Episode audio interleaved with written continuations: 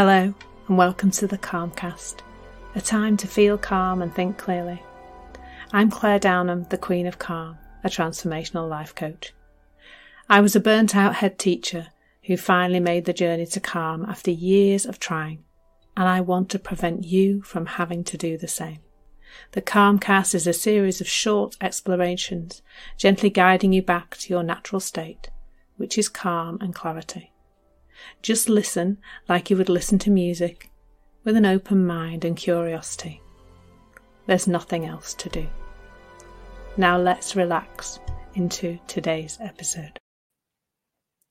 So today I am smiling as I'm beginning to deliver, the, deliver this um, session because it's called Am I Bothered? And um, it was really funny because I've started to talk about being the less the be less bothered coach because that's what I've really seen for myself recently is a lot less things bother me. And then I was chatting to somebody and they mentioned the Catherine Tate character. And if you don't know the Catherine Tate character, I don't know what the character was actually called, but she used to say, Am I bothered? All the time to everything. So teachers would be telling her off. She was a teenager.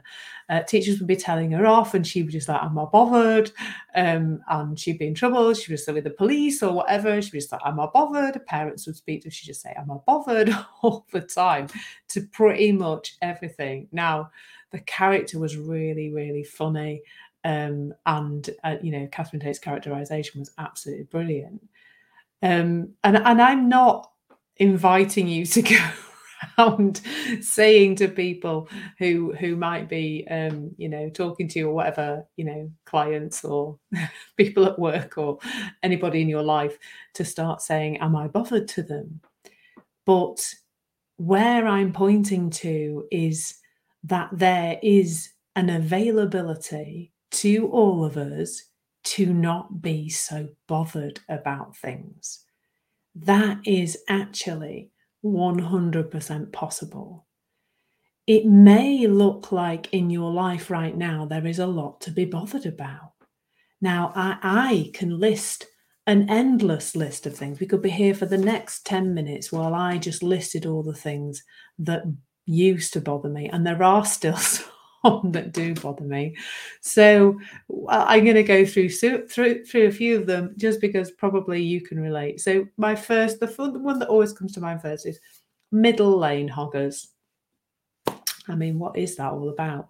Um, but people who, you know, there's a three lane road and there's somebody sat in the middle lane. There's nobody in the inside lane and they're sat in the middle lane. Now, I used to sit behind them, flashing them, um, and then I would like undertake them or I would like look at them as I went past to see what kind of person they were so I could work out why they were being so stupid. And and all the time I would be in this either externally, verbally ranting, probably to myself, probably in the car on my own, or uh, to the person next to me, you know, what's wrong with these idiots? Why did I, why are they doing this ranting away? And of course, the feeling that comes from I can even feel it a bit now, and I'm jokingly telling you this story, is is is you know we start to feel a ugh like a icky feeling, like it's not nice. We feel riled up, we feel our chest tighten a bit, maybe we just feel a bit ooh, around the shoulders. It's just not nice, and it's probably not physiologically particularly good for your body to be in that state of mind. Um, but you know and, and you know there's so many things. So you know we've all probably lots of us have got another half or we've had another half at some point you know a partner of some description. And that you know the things they do that are irritating that are annoying that are just like well if they just stop doing that i could be okay. But fancy being in a place where you could be okay and they didn't need to change at all. I mean, that's what I'm starting to see. I'm starting to see that with my own partner, with my fiance Bruce, that yeah, he does things that are not my preference. But the, the less kind of caught up I get into those things, the more time I spend in just a nice feeling of love for him, which is, let's face it, a place I would much prefer to be um, is is in this this nice place with Him. So it's really interesting because it, because it sounds like when I'm talking about being less bothered about things that I've done some work on that that I've really kind of focused on right I'm going to look at Bruce I'm going to notice his annoying behaviors I'm going to deliberately try not to be irritated by Bruce's Bruce's behavior. I'm going to drive around I'm going to go, oh there's a middle lane hogger I'm going to chant something I'm going to say something inside my head to prevent myself getting caught up in in in you know what the middle lane pe- people hoggers are doing. Um bless them and um but i'm not talking about that. I'm talking about what happens when we look in the direction in which i'm pointing that we more and more start to see that when we feel off when we're in this ranty place or in this uncomfortable place we that's coming from us. That that's not anything to do with the outside world at all. It's hundred percent coming from us. And when we start to connect to that, when we start to see that, we just naturally start to have a better experience. So now, you know, if I start to feel riled up about something that Bruce is doing, I know that that's to do with me my state of mind is off in the moment and that you know he doesn't have to stop doing the thing for me for that to pass. I just have to realize that it's me that it's my state of mind that i've i've gone off into some kind of story about how he's supposed to be different and he shouldn't be doing that he should be doing it differently etc etc and it's not him that's doing that. He's not doing the thinking that's creating my horrible feeling I'm doing that. And the more and more we see that, the more and more it makes doesn't make sense to self abuse because that's what it is really. You know, there's a lot of focus on people not treating themselves well and not taking care of themselves and perhaps drinking too much or eating too much or whatever else people are doing in the physical realm. But there's the less focus on what we're doing to ourselves in the emotional realm that, you know, we we get caught up in stories, we get caught up in thinking, we get caught up in ranting. And trust me, I can still have my moments of losing losing, my um, rag with situations and things. But the, the, the that's happening less and less but it's not, it just doesn't work the way around that we think it does. And it's self care because the world out there is going to keep throwing stuff at us. There are going to be, do you believe it or not, there are a lot of people who don't live life your way. A lot of them I mean, you know, there are 7.4 billion realities in the world.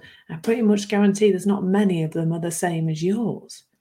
So you have a you have an element of choice here to live your life from this discomfort, from this anger with everybody, from this ranty feeling, which really doesn't put you in a good place at all, or to start to see that that there's something different that is available to all of us when we start to see that the botheredness isn't coming from them or that or the weather or the news or the government's decisions or you know the list of these things of course is endless. The places where our bothered feeling can seem to be coming from. So it is possible to have nothing in your world change and for you to have a completely different experience of life in terms of how you feel about it, in terms of your emotional roller coaster, to be on less of an emotional roller coaster. Because if you're a victim of the outside world, you will be on a really big roller coaster. I mean, it's it, the world is is full of crazy stuff that happens and crazy people who do not behave the same way as we would like them, the way we'd like them to, or the same way as us. And and that, you know, if you're being battered by that, if it looks like that's what is creating your experience, it will look like there's a lot to do and a lot of people need to completely change for you to be okay. But they don't. when you start to see that your feelings are just an indicator of your state of mind and nothing else, nothing else at all, that's where this transformation lies. So there is space for everybody to be less bothered. And if you'd like to feel less bothered, then, you know, it, it, it's, it's there. It's if it if I can go from super stressed out, bothered about everything, woman, head teacher, to the place where I am now, where you know, am I bothered about much? Not really, to be fair. And that doesn't like I just want to put one last thing in there, and that does not mean that I don't care. I care and I'm compassionate and I have a lot of love for people who are suffering in any way, shape, or form. But the two things don't have to go together. I don't have to be bothered about it. I can be caring about it. And those two things are completely different. I really hope you found that super helpful this morning. Go off into your life and be less bothered. Thank you so much for listening. There's nothing to do now but bring some awareness to how this is working out in your life. Listen regularly to experience longer and longer periods of calm. This has been the Calmcast with Clare Downham, Queen of Calm. Take care and keep listening.